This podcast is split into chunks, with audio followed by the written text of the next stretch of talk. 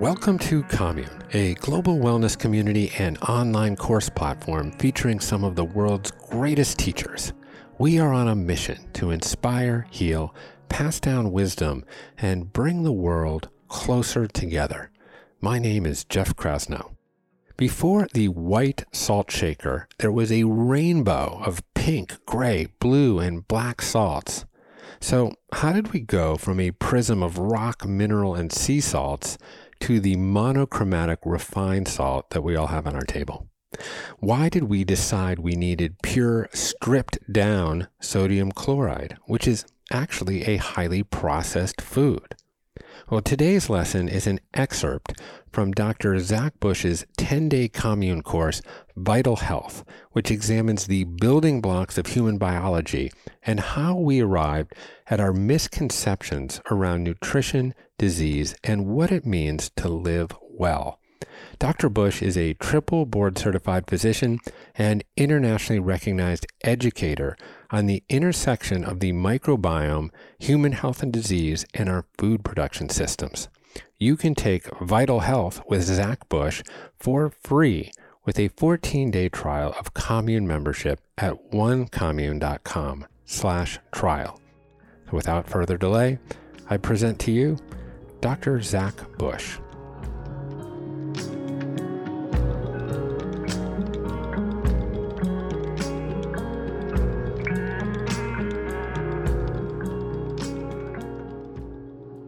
I'm very excited to be diving into another topic to release fear from the food system at large.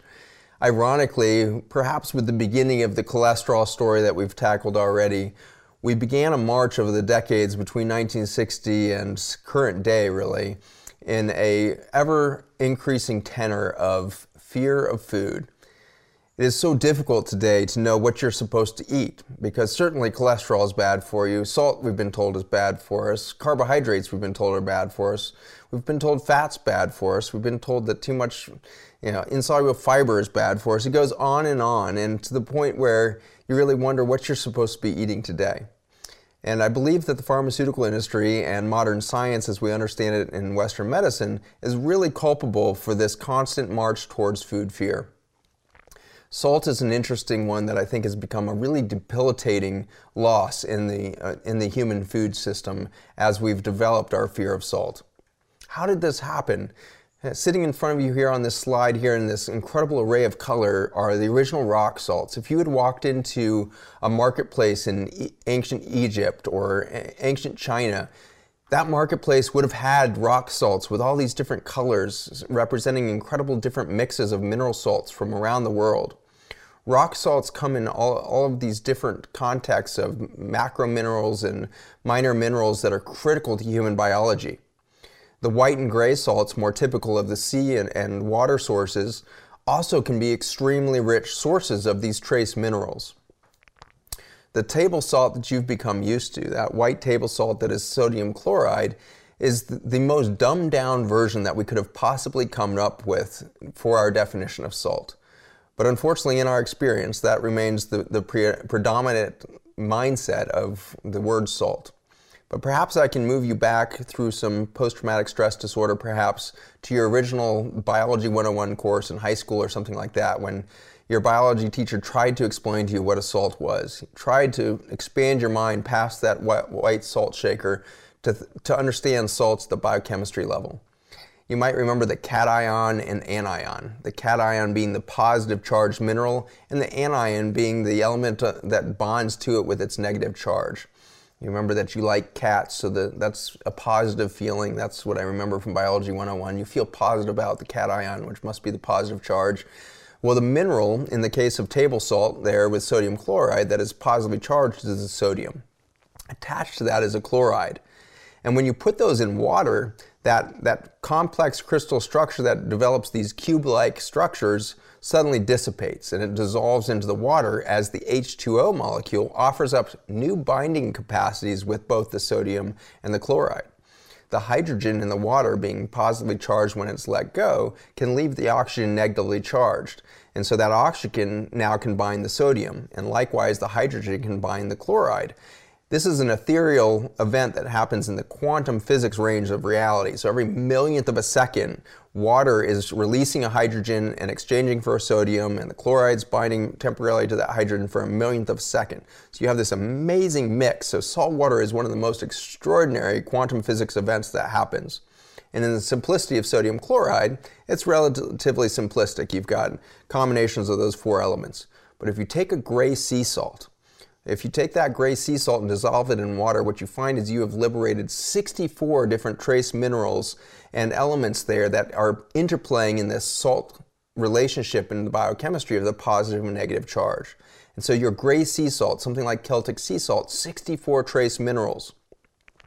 What happened over the course of the, of the 20th century is we went from that beautiful array, that rainbow colors of rock salts that would have been offered up in Tunisia or whatever far flung marketplace of, of a thousand years ago got dumbed down to that single sodium chloride molecule, largely for its biologic function.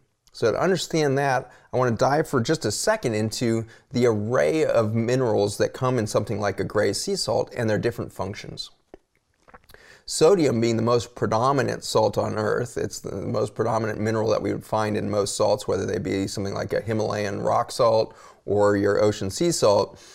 Both of those are going to be, have a predominance of sodium, but right behind sodium are going to be the important ones there of the chlorides, the potassium, the calcium, the phosphorus, the magnesium. These are all critical major minerals that are necessary for human biology or any multicellular organism to function. Earthworm, dog, human, doesn't matter. We need these minerals to, to allow for a whole array of physiologic functions. And if you just dive into a few of these here down that, that middle column, you start to glimpse some of the, the vast implications of deleting these from the diet. And so when we started to distill our salts into a simplified sodium chloride instead of a gray sea salt, we lost this cascade of other events. We lost imp- important nutrient sources uh, in the in the salts that would not just be perhaps represented in in our food, but also in our water systems and the like. And so we have dumbed down this, this mineral capacity, this mineral function down to sodium chloride in our constant pursuit of the neurobiology of sodium chloride.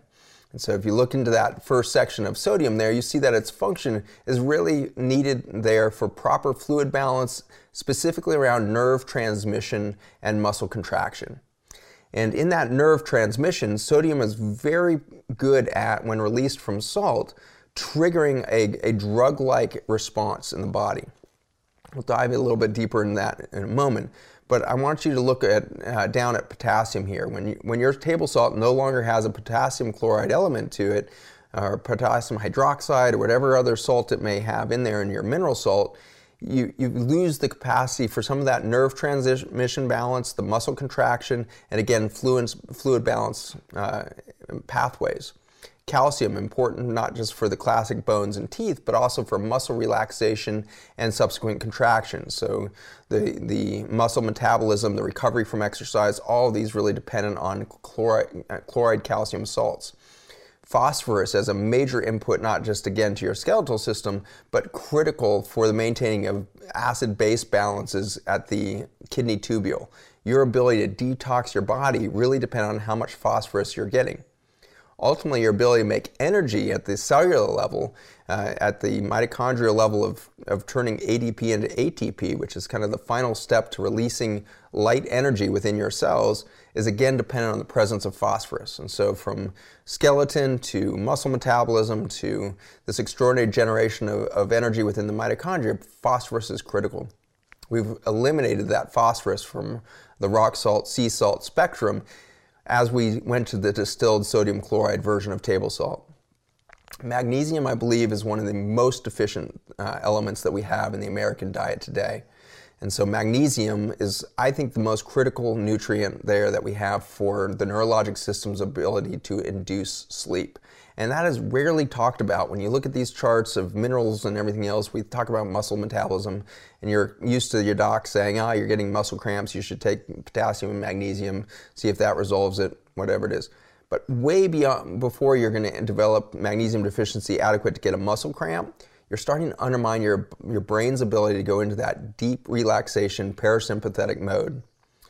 Similarly, magnesium is critical in the movement of insulin across the cell membrane.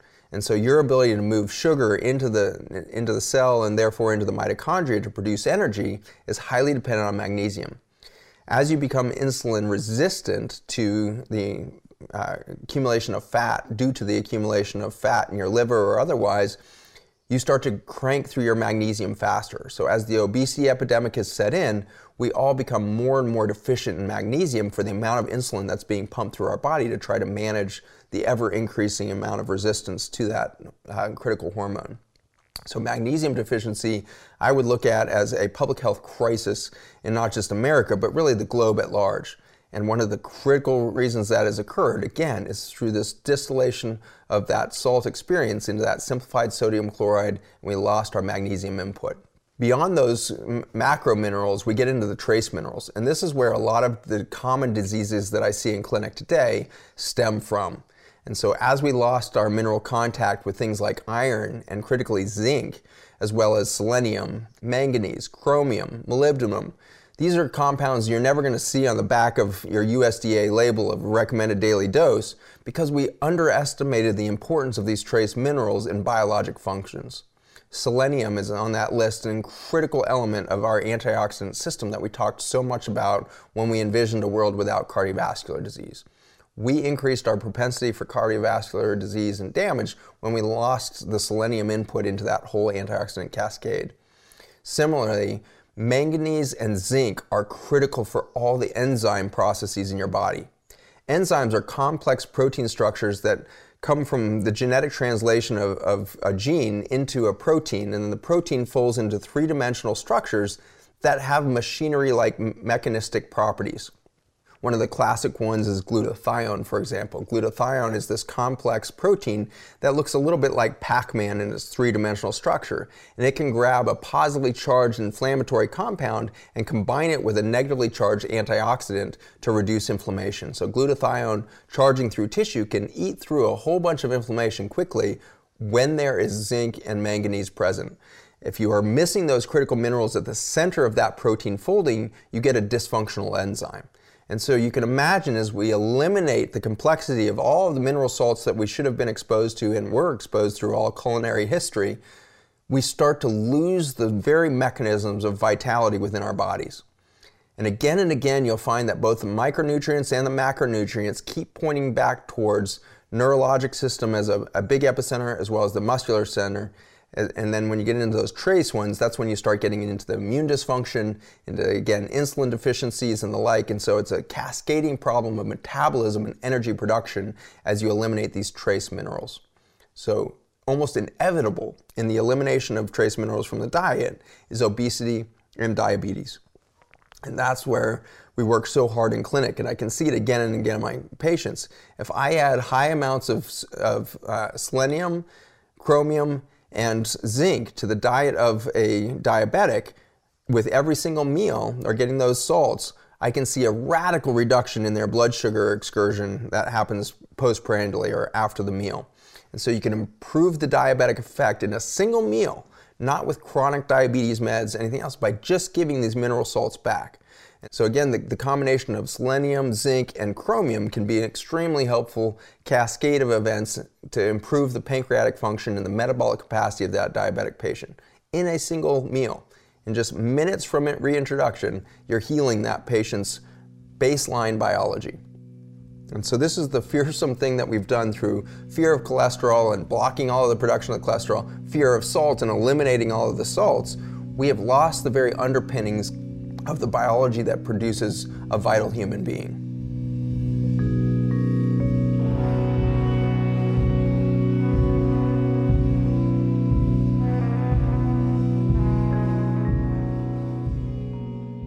So, how did we do it?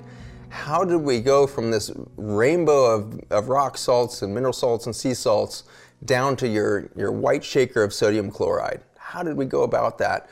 We did this over the course of the late 1800s and, and, well into this century here. Over the last 150 years, gotten better and better and cheaper and cheaper at extracting just sodium chloride from these complex mineral substrates that we so relied on for our health before. you might go ahead and think back to your high school biology class when for the first time you lit that Bunsen bur- burner in the lab and you and a friend boiled seawater until you started to see salt crystals. And the steam was taken off and put through a little cooling column, and you had pure, clean water dripping out the end that had no salt left in it. And you were creating a distillation event, and the sodium was precipitating out of the water in the vial that was, was being boiled. As it turns out, at different levels of concentration of, of, the distillation process, as the salt and the water change in concentration to one another, different mineral salts appear at, at a very predictable rate. And one of the first to appear is sodium chloride. And so long before you're going to get the magnesium and the manganese and the, and the other uh, trace mineral salts precipitating out of that water, you're going to get the sodium chloride. So this allows you to harvest the sodium chloride and eliminate the 64 other tra- trace minerals that may have been liberated from that gray sea salt and deliver to the consumer that white salt shaker of sodium chloride. So that's how it's done. A deeper question ultimately is why did we do it? Why the heck would we be done it? If salt was working for all of those thousands of years through you know, the Silk Road and China and the whole transaction of, mineral, of salts and herbs and spices, where did we go wrong? Why did we decide we needed suddenly just a pure white salt that was dumbed down to a single sodium chloride element? Why did we do it? The answer, unfortunately, is money. The way in which we started to sell more and more food was by actually simplifying the salt experience to sodium chloride. This again comes down to the critical features of each of those mineral salts and their impact on human biology. It turns out when you take straight simplified sodium chloride versus 64 minerals in your sea salt, you get a much more potent stimulation to a certain center of the neurologic brain, which stimulates the dopamine response, the pleasure response to the food. So we found as the 1940s and 50s came along and we started into this whole journey into processed food that one of the most potent ways to increase consumer consumption of your product was to add purified sodium chloride.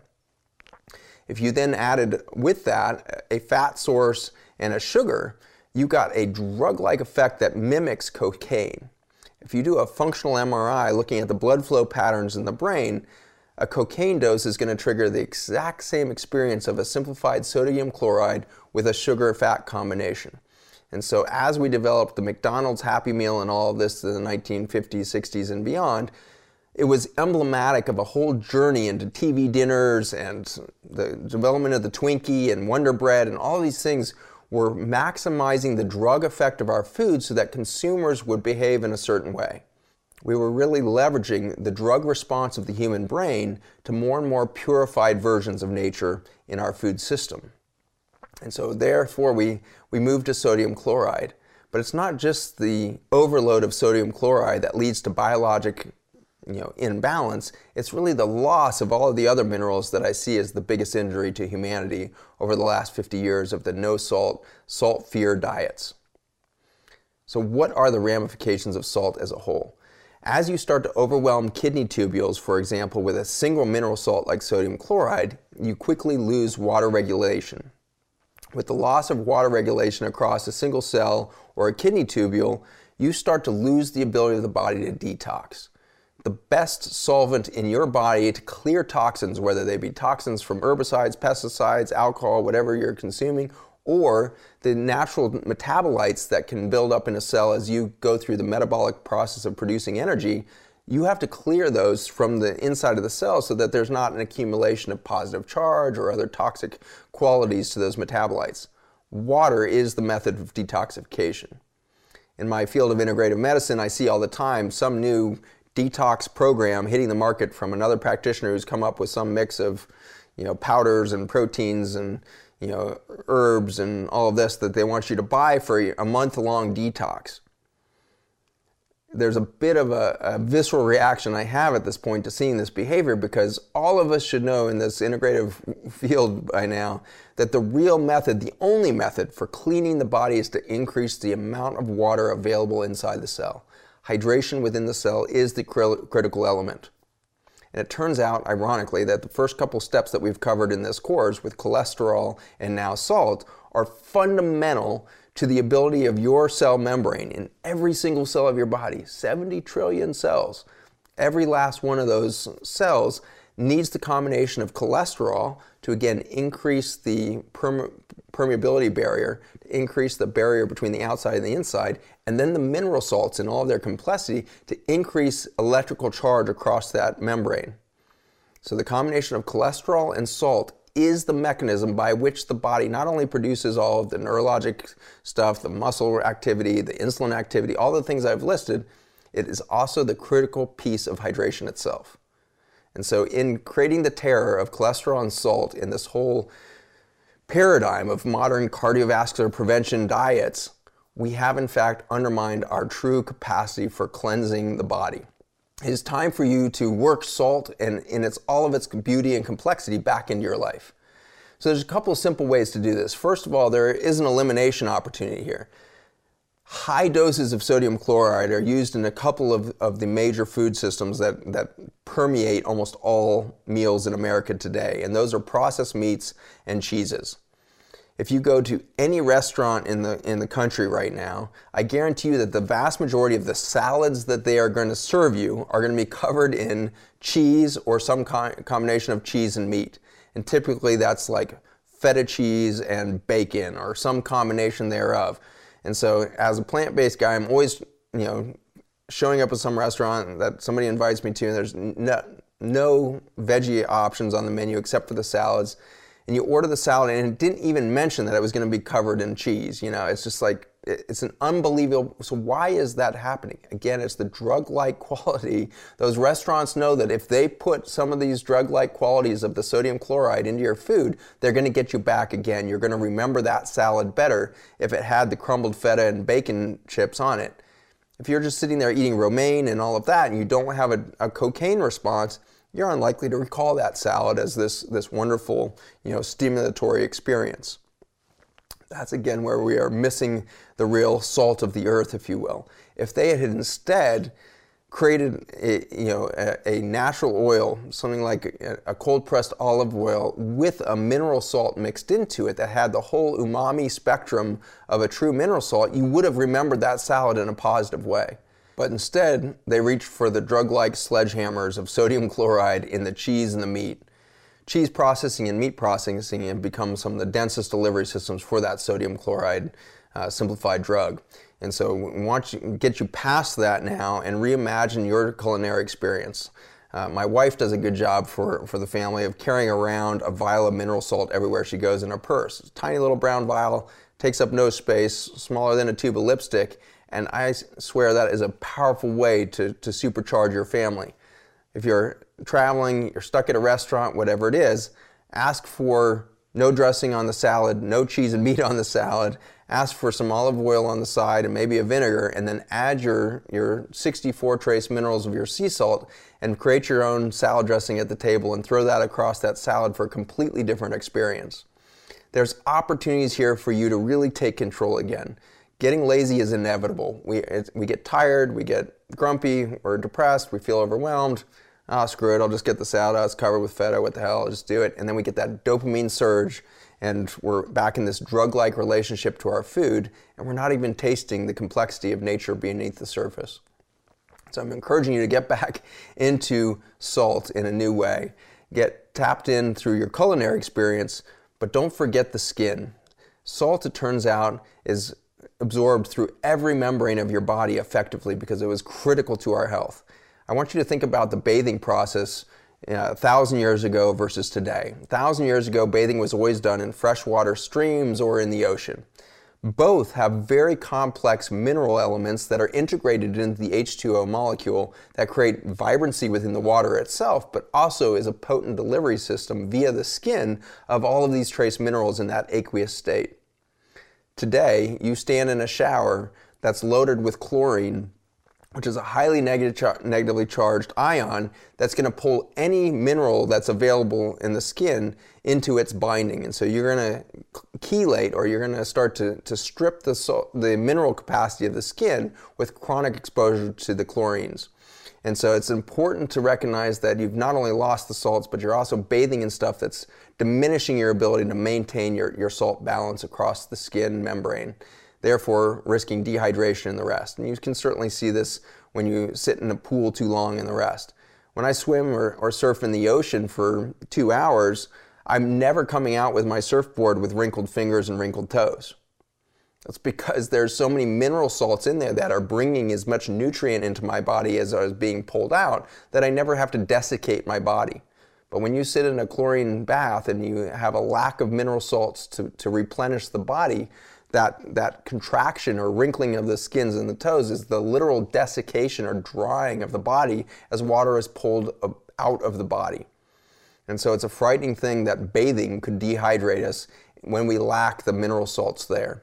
And so, what's the mechanism? In our house, we've put in a whole house water uh, mineral salt uh, tank on the front end of our house system so that we've got a gray sea salt that, that fills our entire water system. So, every shower you take and everything else coming out of that well, you've got that entire mineral salt, 64 trace minerals, and you're bathing in, in real nutrient again.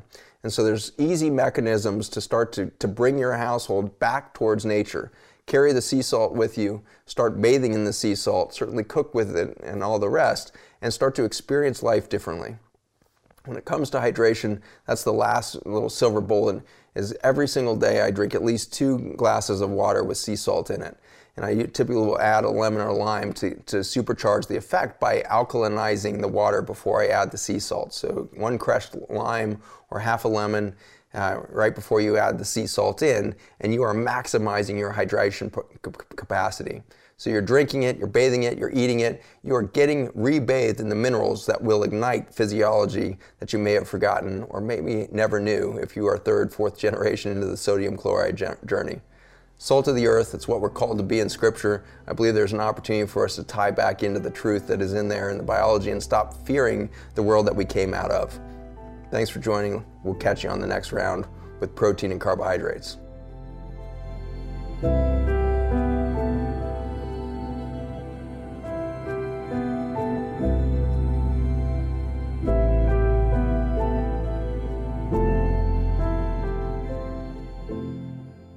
That was Dr. Zach Bush, a physician and health educator, shedding light on our current misconceptions around one of the many maligned food groups in our culture salt. Dr. Bush's commune course, Vital Health, is your invitation to stop fearing the world you came out of and reignite your physiology. In addition to covering salt, he also discusses where we have gone astray with our relationship to fats, carbs, and protein. You can take his course for free with a 14 day trial of commune membership. Just go to onecommune.com slash trial. If you enjoy hearing lessons from the Commune Course platform on this podcast, then hit subscribe in your favorite podcatcher and join the collection on my mom's fridge by leaving us a review.